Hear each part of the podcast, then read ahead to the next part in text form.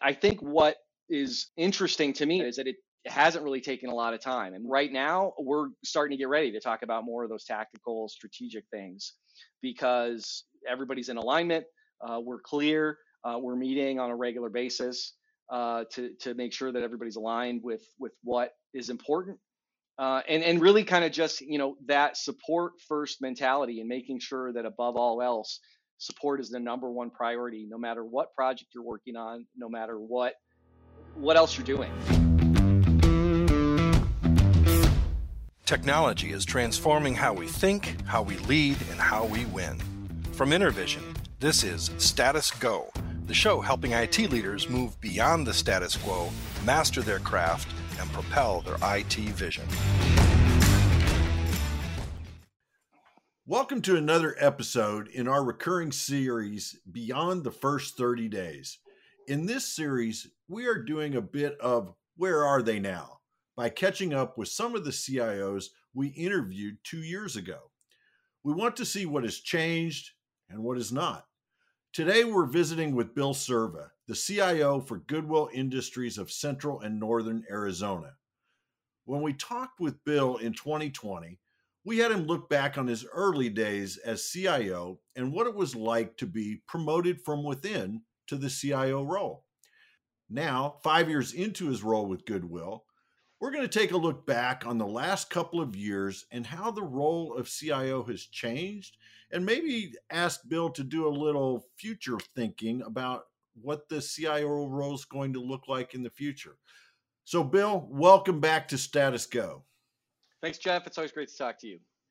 Uh, I have been so looking forward to this. I, I enjoy each one of our conversations when you and I sit down and chat. And to our to our listeners, Bill and I were talking a little bit before we started uh, the recording, uh, and we were talking about well, we'll just let this conversation go where it wants to go, which is usually the way our conversations go anyway.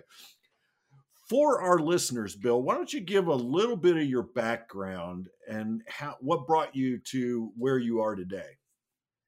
Yeah, so I've been working in technology for 20 years in a bunch of different industries. Before this, I was in uh, food service distribution, retail grocery, and I, I landed at Goodwill uh, just over 12 years ago. Last month yeah. was my 12 year anniversary.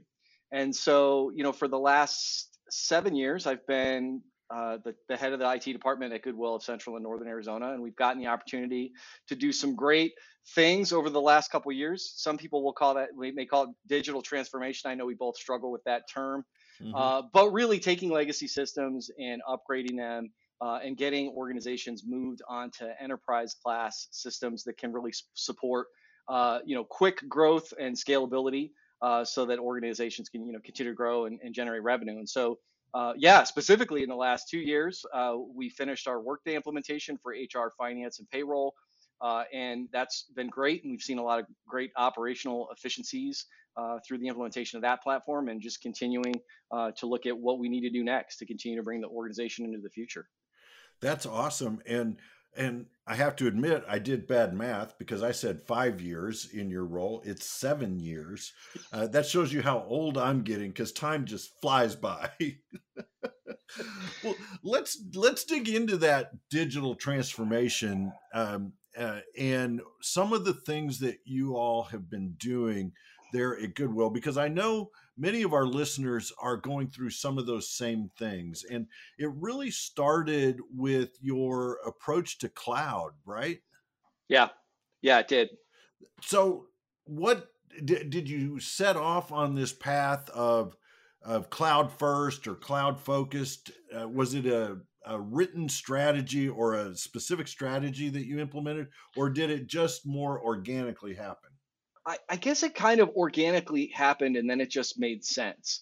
Mm-hmm. Uh, you know, being a nonprofit and having access to some free, pretty great technology for free gives you some opportunities to try some stuff out at a, at a pretty low risk.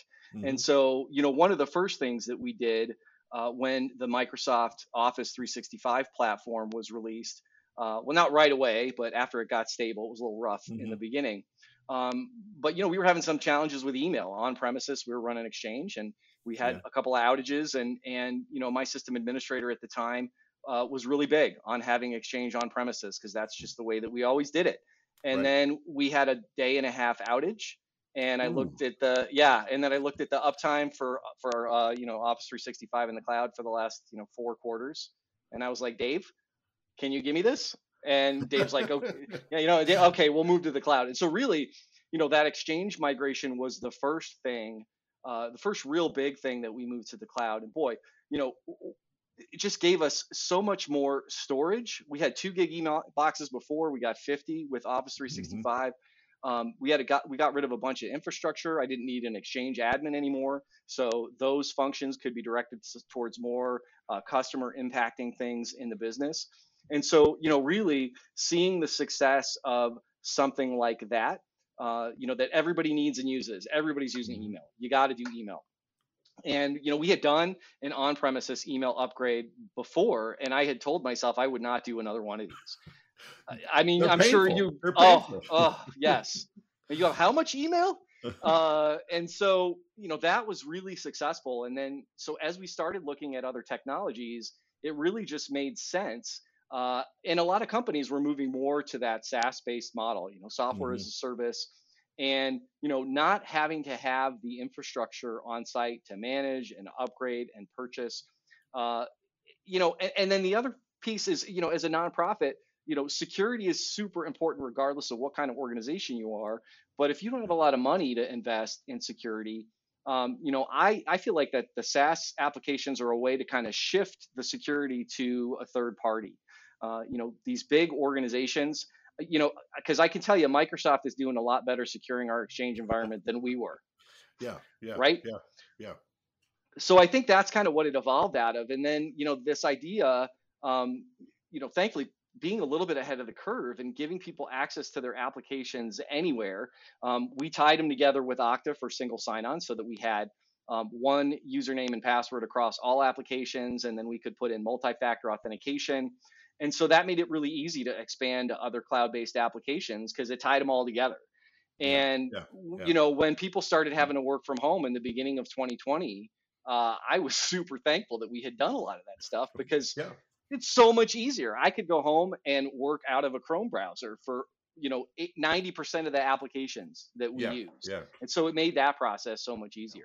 Well, let, let's let's talk more uh, about. I want to dig into the workday implementation. Did you guys do both the HR modules and the finance modules? You you went full gamut. Yeah. So after our POS implementation that, that we had done, uh, Microsoft Dynamics 365 in the cloud, um, we recognized we need to do more of getting off legacy systems. And we had about a dozen different legacy applications that were doing those functions, HR, finance, payroll. Um, some of which we had developed, some of which we had, you know, purchased that were old. Um, we even wrote our own applicant tracking system, which I would never do that again. Uh, but you know, when you're a nonprofit that's young and it, they Mhm. wrote it before I started, you got people and not money, so you know, go write it. Yeah, uh, and yeah. so, you know, really, we started looking at. We called it an ERP implementation, but it was really an HR, finance, payroll implementation to solve all of those pain points between all of those integrations between systems that Mm-hmm. were legacy, some of which we couldn't upgrade, some of which we didn't want to invest time in. And so, you know, that process it was a really interesting process, all the way from the software selection, which involved uh, meeting with the C-suite and getting from each one of them, you know, what's your reasoning behind doing this? Because I had my own Mhm. reasons. I don't want to support this legacy hardware, legacy Yeah, yeah. applications.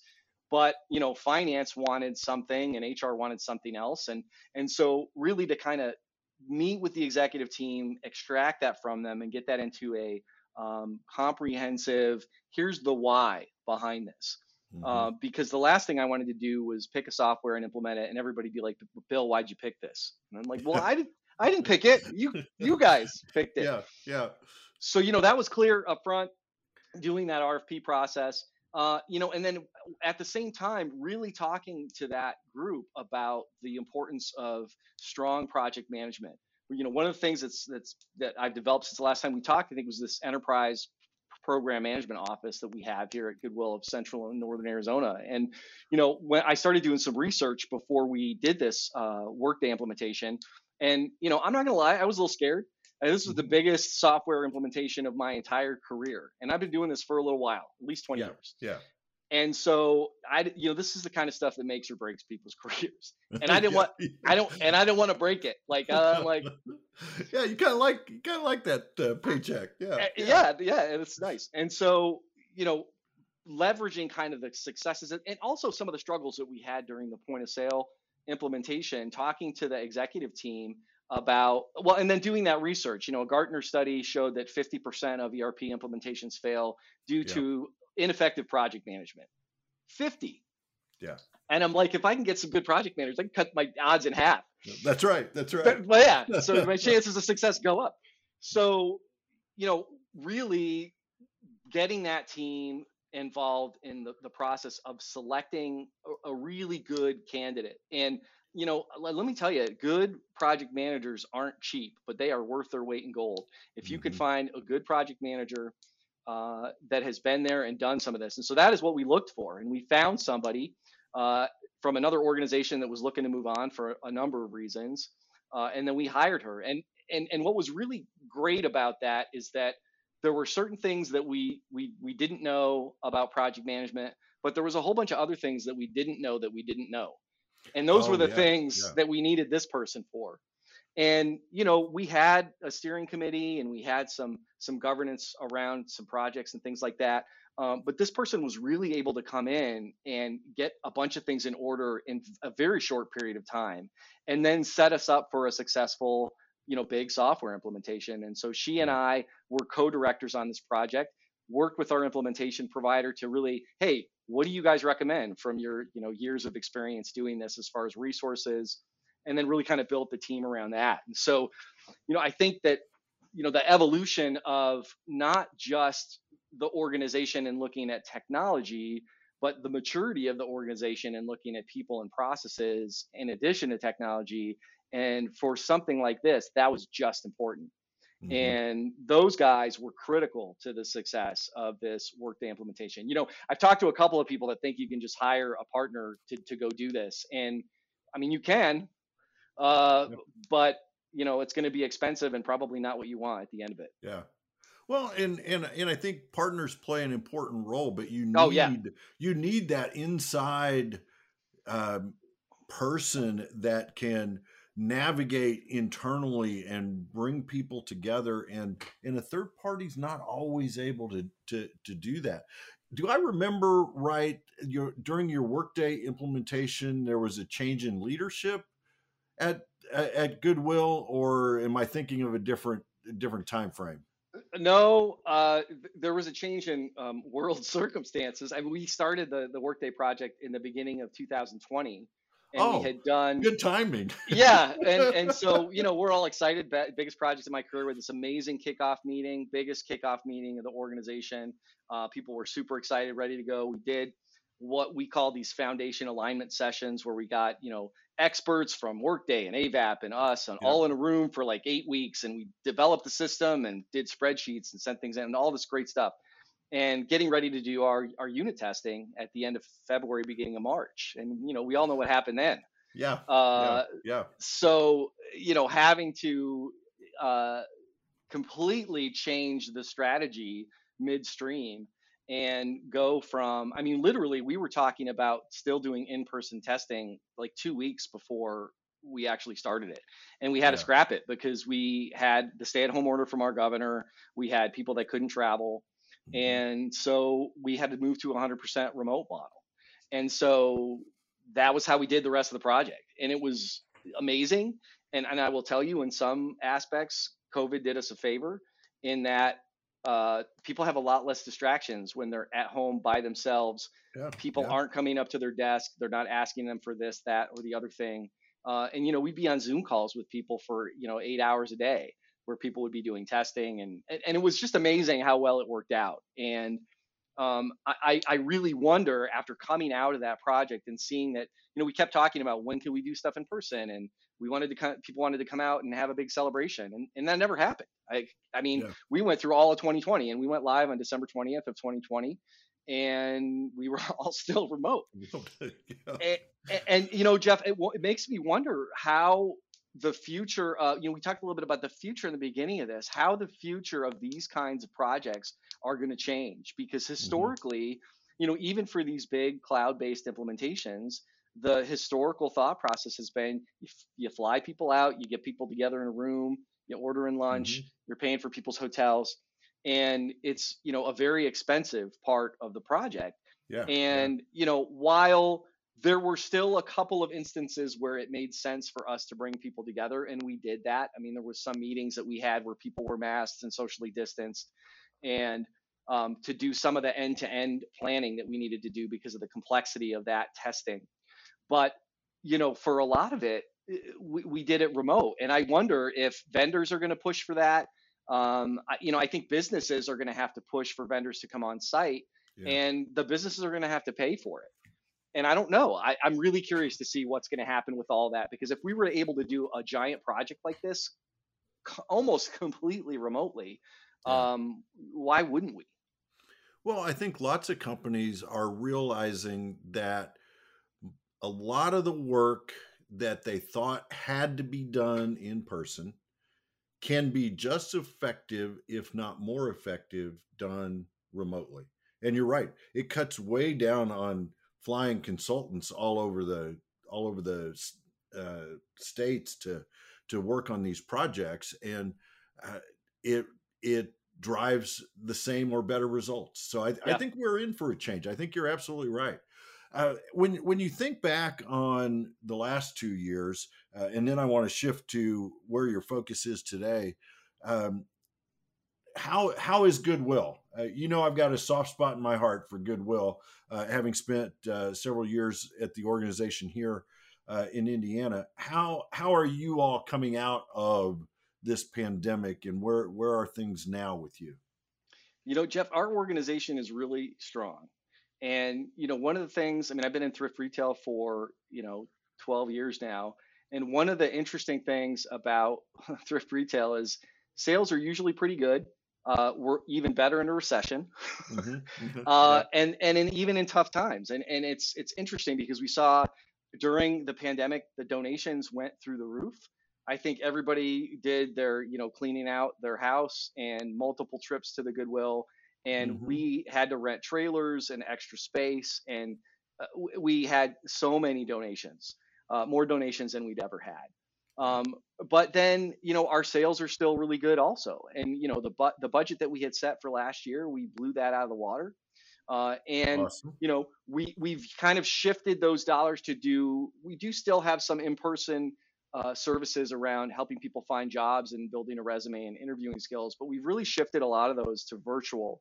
And we were looking to do some of that before the pandemic because we saw that less people were coming into our career centers and you know the kinds of people that we provide services to the people that don't have jobs you know especially the younger people weren't coming in to a career center to get services they want to do it on their phone or from their yeah, home yeah. and so what's been really cool is you know developing that mycareeradvisor.com platform where you know we set up this virtual career advisor that people can go and get the same kinds of services they could get in person at a career center now there's mm-hmm. some exceptions to that like if you wanted to get a certification uh, you know, like a Microsoft certification or some proctored exam, you've got to come into a career center still, and we'll provide that at no cost to people. Um, but you know, it, it has been um, that's been an interesting shift as well. And then the other really exciting thing for us, uh, I don't know if you saw the news recently, but we just broke ground on our first Excel Center. Uh, oh, and I knew yeah. you were getting ready. I didn't know you'd broken ground. That's yeah, awesome. we we've been getting ready for two years. We were gonna. That was another thing. That was something else yeah. we were gonna do in 2020. And you know, for those of you listening, you know, the Excel Center was a, is a concept that was started by the Indianapolis Goodwill, and it's an adult high school where anybody over the age of 21 can get a free, uh, a no cost high school education. And it's got cool things like on site childcare. And there's these life coaches that really encourage people and work with them. And you know, it, it, the Indianapolis Goodwill has shown how this actually breaks the cycle of poverty in some families because, mm-hmm. you know, people that couldn't go to school for one reason or another, they, you know, they had a kid or somebody got sick and they had to drop out of high school. It gives them another chance. And then their kids see them going to school and how important yep. it is. And so they do more. And it's been really cool. And so, yeah, it's been, it's cool that Indianapolis started this and they kind of licensed it out. They figured it out. They packaged it, uh, and they work with other goodwill organizations to do this. And so our first Excel Center is going to open in August of this year, oh, and we are fantastic. super excited about it. Yeah, we had the groundbreaking, and the governor was there. Uh, and it was it was really cool. I mean, this is years in the making, and so yeah. you know, being able to do things like that also, and people being really excited about it, uh, mm-hmm. it's yeah, that's excellent. And and again, for our listeners, the Excel Centers, one of the interesting things about their model is this is not a GED program. Mm-hmm. Not knocking GED programs in any way, shape, or form, but this is a a state recognized state high school diploma, and it's it's a terrific, terrific program. Well, Bill, as you're sitting here today in uh, nearing the end of Q1 2022, when we're when we're having this conversation, what are some of the things that are on your plate right now? Where's your where's your focus? So I think one of the things that we've been focusing on at the beginning of the year um, is is really kind of getting back to basics from an operational standpoint. And while COVID was was helpful for things like the projects that you had to be head down and do the work, um, I think that it was maybe a little bit more difficult, or maybe we took our eye off the ball of the day-to-day support a little bit. Uh. And so, you know, I, I like to think of you know managing an IT department as this pyramid where you know at the everybody talks about you got to be strategic and you got to come up with these long-term projects and be visionary and yeah you do but in the middle there's some tactical stuff that's like some smaller short-term things that you can do but a lot of people don't talk about that bottom of the pyramid, which is the operational keep the lights on stuff. The yeah. you know, the not sexy, the not exciting stuff that you just have to do. And if you're not good at that stuff, or if that stuff starts to to kind of backslide a little bit, um, the the business notices, and you lose a lot of credibility on those tactical and strategic yeah. things. And so, you know, that's been not that it's been horrible, but the support standards slid to a point where it, they weren't as good as I I wanted them to be. And so mm-hmm. we've really had kind of a renewed focus uh, in the first couple of months of this year uh, on operational, and I'm, I'm already starting to see some of the some of the effects of that. Um, mm-hmm. and, and really, it's about making sure that you've got people focused on the right things, that you're stressing to the people on your team how important the operation stuff is, even if it might not be the most exciting stuff. Um, also, making sure that you're following the governance processes that you have in place. We got a little sloppy around ch- change management, yeah. and you know, a, a lot of the customer-facing incidents that we caused were a result of not following our processes, and so making sure that we have those meetings and that we're talking to each other about what the potential consequences are before we make any change to a production environment. And so, you know, and and I think what is interesting to me about that is that it hasn't really taken a lot of time. And we started really this refocus in January, and you kind of get everybody on the page and are on the same page. And right now, we're starting to get ready to talk about more of those tactical, strategic mm-hmm. things because everybody's in alignment. Uh, we're clear. Uh, we're meeting on a regular basis uh, to to make sure that everybody's aligned with with what is important uh, and and really kind of just you know that support first mentality and making sure that above all else support is the number one priority no matter what project you're working on no matter what what else you're doing. And so you know so there's that. And then obviously there are some of the more strategic things that we're doing. We're continuing to move uh, actually we're now we're not as not so much moving legacy systems to the cloud as as putting in new systems that don't exist uh, mm-hmm. so we're doing some things around document management this year. Uh, we are vetting some transportation management companies for doing some logistics around moving our donated product around in the stores into our central uh, warehouse. Uh, so those are so those are two of the, the bigger projects that that we're doing uh, for Goodwill in the upcoming. You know, that's kind of the strategic stuff that we're doing starting this year. I, I love that because I, I, I, love that concept of the triangle about strategic, tactical, and, and operational. I, I know our listeners have heard me quote my buddy Glenn Keller probably a million times, but Glenn always says, No one wants to talk strategy when the printer's down. right and it, and it plays to what exactly what you were oh, saying man. is that is that when things start when you take your eye off that ball um, your partners in the business begin to notice. Um, they they get frustrated with the level of service that that you're providing, um, and no one wants to talk about the new strategic initiative. They want to talk about why isn't my laptop fixed or why do, why doesn't the printer print and but but i also love that over the lo- last two years you've done this digital transformation without really calling it digital transformation you've focused internally with some of the work that you have been doing with workday and and, and some of those things but you've also done some digital transformation externally which the I, I forget the name of the of the application that you were talking about earlier, Bill, about uh, uh, it, rather than coming into the work centers, they can do this online. But but that's awesome because you you've impacted the way that your customers interact with the organization digitally through technology as well. And yeah, and, and I, I think that fills out that pyramid. Yeah, I'll put another plug in here for mycareeradvisor.com. There you go. uh, mycareeradvisor.com. There you go. go. check it out. There. Create a profile. We'll help you do. Do, do, do I do I have to be in uh, uh, northern or central Arizona?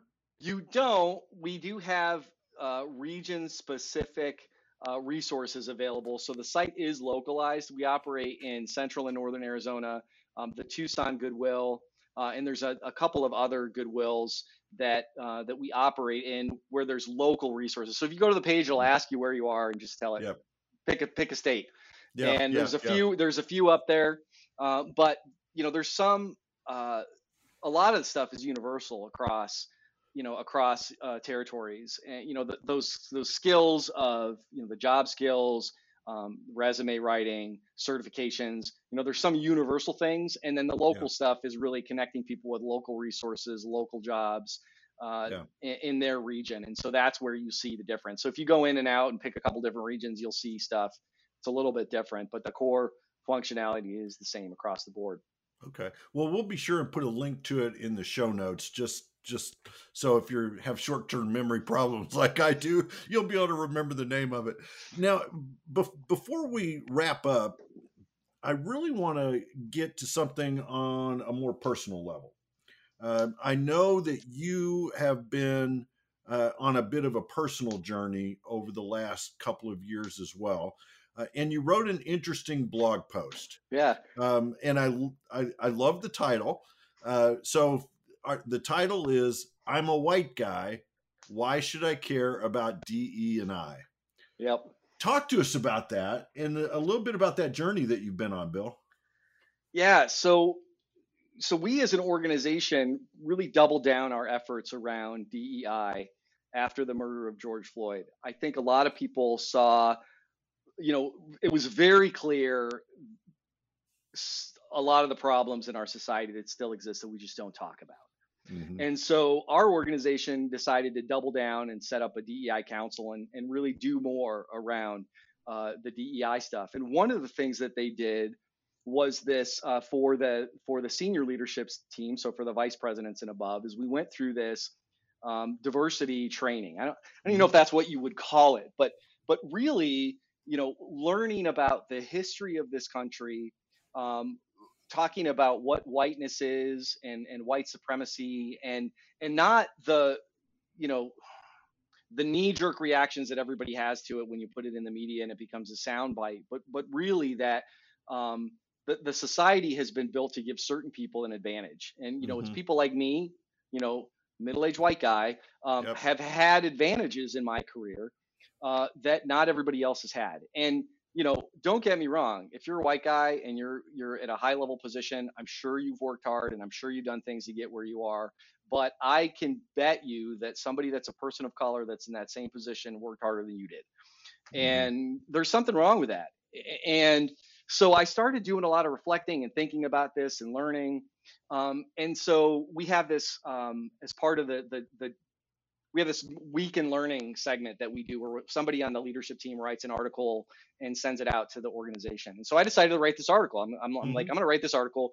You know, I'm a white guy. Why should I care about DEI? And so I, I, I wrote it um, and I, I vetted it with a couple of people on um, the DEI council that are people of color.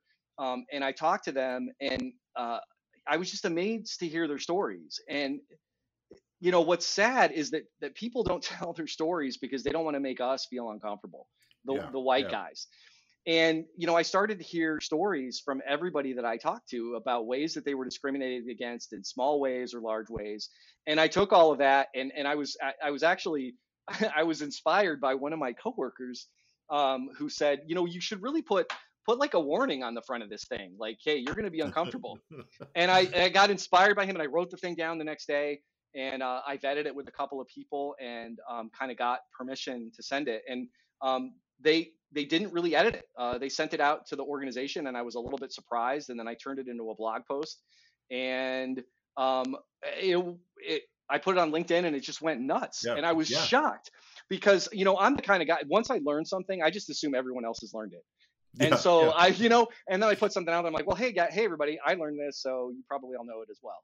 Um, but the response I got was crazy, and it was like thousands of of uh, views and reposts and, and people reaching out to me, and it really opened up my my LinkedIn network even more and hel- helped Yeah. me to be even more passionate about DEI. Um, and I've been doing some work with Emily Bopp, who is uh, in the Indianapolis area. She's doing Yeah, some stuff yeah. around DEI, and we've done this uh, racial realities uh, conversation with people, and and it's been really eye opening as well. And so, you know, really, uh, what I've been trying to do through this journey is figure out how to talk to white people about uh, our our advantages uh, and about race without turning people off. Because yeah. I yeah. think if I think if we could all just talk to each other and be open and real about um, you know the history of this country um, and and you know two things that are not you know two contrary things can both be true. I mean we can be we can live in a great country that has done some horrible things. Those Yes. can both be true statements. And i think that's where people get caught up on is it's one or the other. Yeah. and it's complicated. And so yeah i i feel very passionately about this and i'm still going through my journey of figuring out how do i best move the dei movement forward because you know it's not fair to put all of the work on people of color because they're the ones that are discriminated against i, I mean Mhm. white guys are the ones that all have made had to make all the changes. Like, I mean, women couldn't vote until white men said they could vote. Um, Right. You know, black people couldn't vote until white people said they could vote. And so we have a responsibility as people that have gotten the privilege in this society to do something about it. And so Right. I'm trying to figure out what that is, Jeff, and I'm not 100% sure yet. But um, I think that there's a lot of work to be done still, and um, that I, I hope that we as a country can start to talk about uh, systemic racism in a different way that's not about sound bites and individual acts and more about conversations about personal experiences uh, and what it really means to be white or black in America. Yeah, yeah.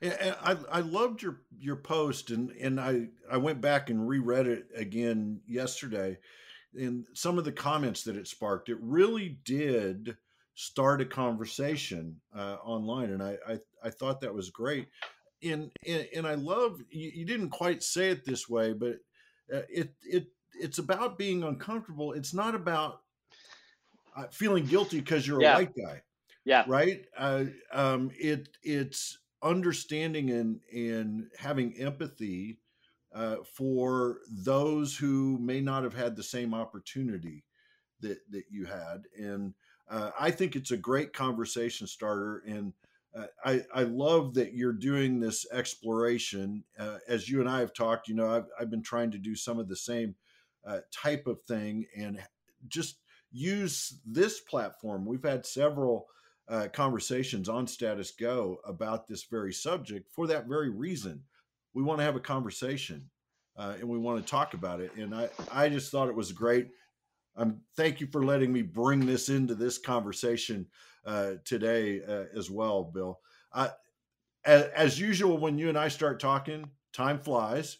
So, so, so I, I, I do want to leave our audience once again with a strong call to action. And we covered a lot of ground today, but I'd love for you to maybe identify one or two things that you recommend that our audience do tomorrow because they listened to our conversation today.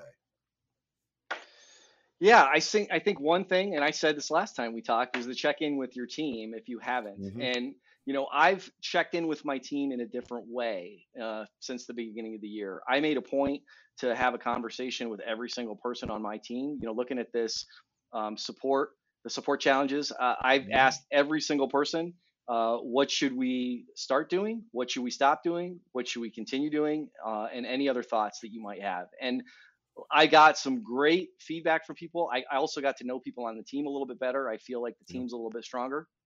Um, and it really helped me with a couple of other inputs, um, really identify some things that we could do uh, to make things better, not just from a support perspective, but for the team as a whole. Uh, you know, and, and also along with that, I think, you know, we've been back in the office for uh, for a little bit, and so maybe this is a little bit easier. But you know, going back to if you can, doing some in-person team building events, uh, we've started, mm-hmm. you know, we do these lunch and learn sessions once a month where, you know, everybody gets lunch. Everybody loves that. And yep. they get to learn something. And so somebody talks on a topic of something they're working on, uh, you know, and, and, that's great. And so, you know, I think those, those things for sure, um, you know, you can never spend too much time w- with your team, uh, and especially coming, coming through all of this. And I, and I think, um, the other thing that's interesting, and I don't know if I have an answer for this one yet, is, you know, um, you know, go figure out the work from home thing because I feel yeah. like nobody's figured it out yet. and you know, uh, we our organization has decided you're in the office four days, you're home one day, and the office is closed on Fridays, uh, and that works okay for us. Uh, but I've been watching very closely what some of the bigger organizations are doing. And Jeff, I, I don't know if anybody's really got this hybrid work thing quite figured out yet. I yeah. think everybody's like, well, COVID is at a point where we can start talking about doing something different in April and you know my son his company it's 40% at home 60% in the office it's like what does that mean right you know, right you work six hours at home and i don't know it's yeah so yeah, it's yeah. you know i think that's one of the other things that i'm interested to see um, in talking with other people often about what's that mix because for if anybody listening has any great ideas about how to hire and retain talent i, I think i'm having some challenges there especially yeah. for positions that are those um, system administrators in particular that are mostly behind the scenes, that are not a whole lot of customer facing stuff.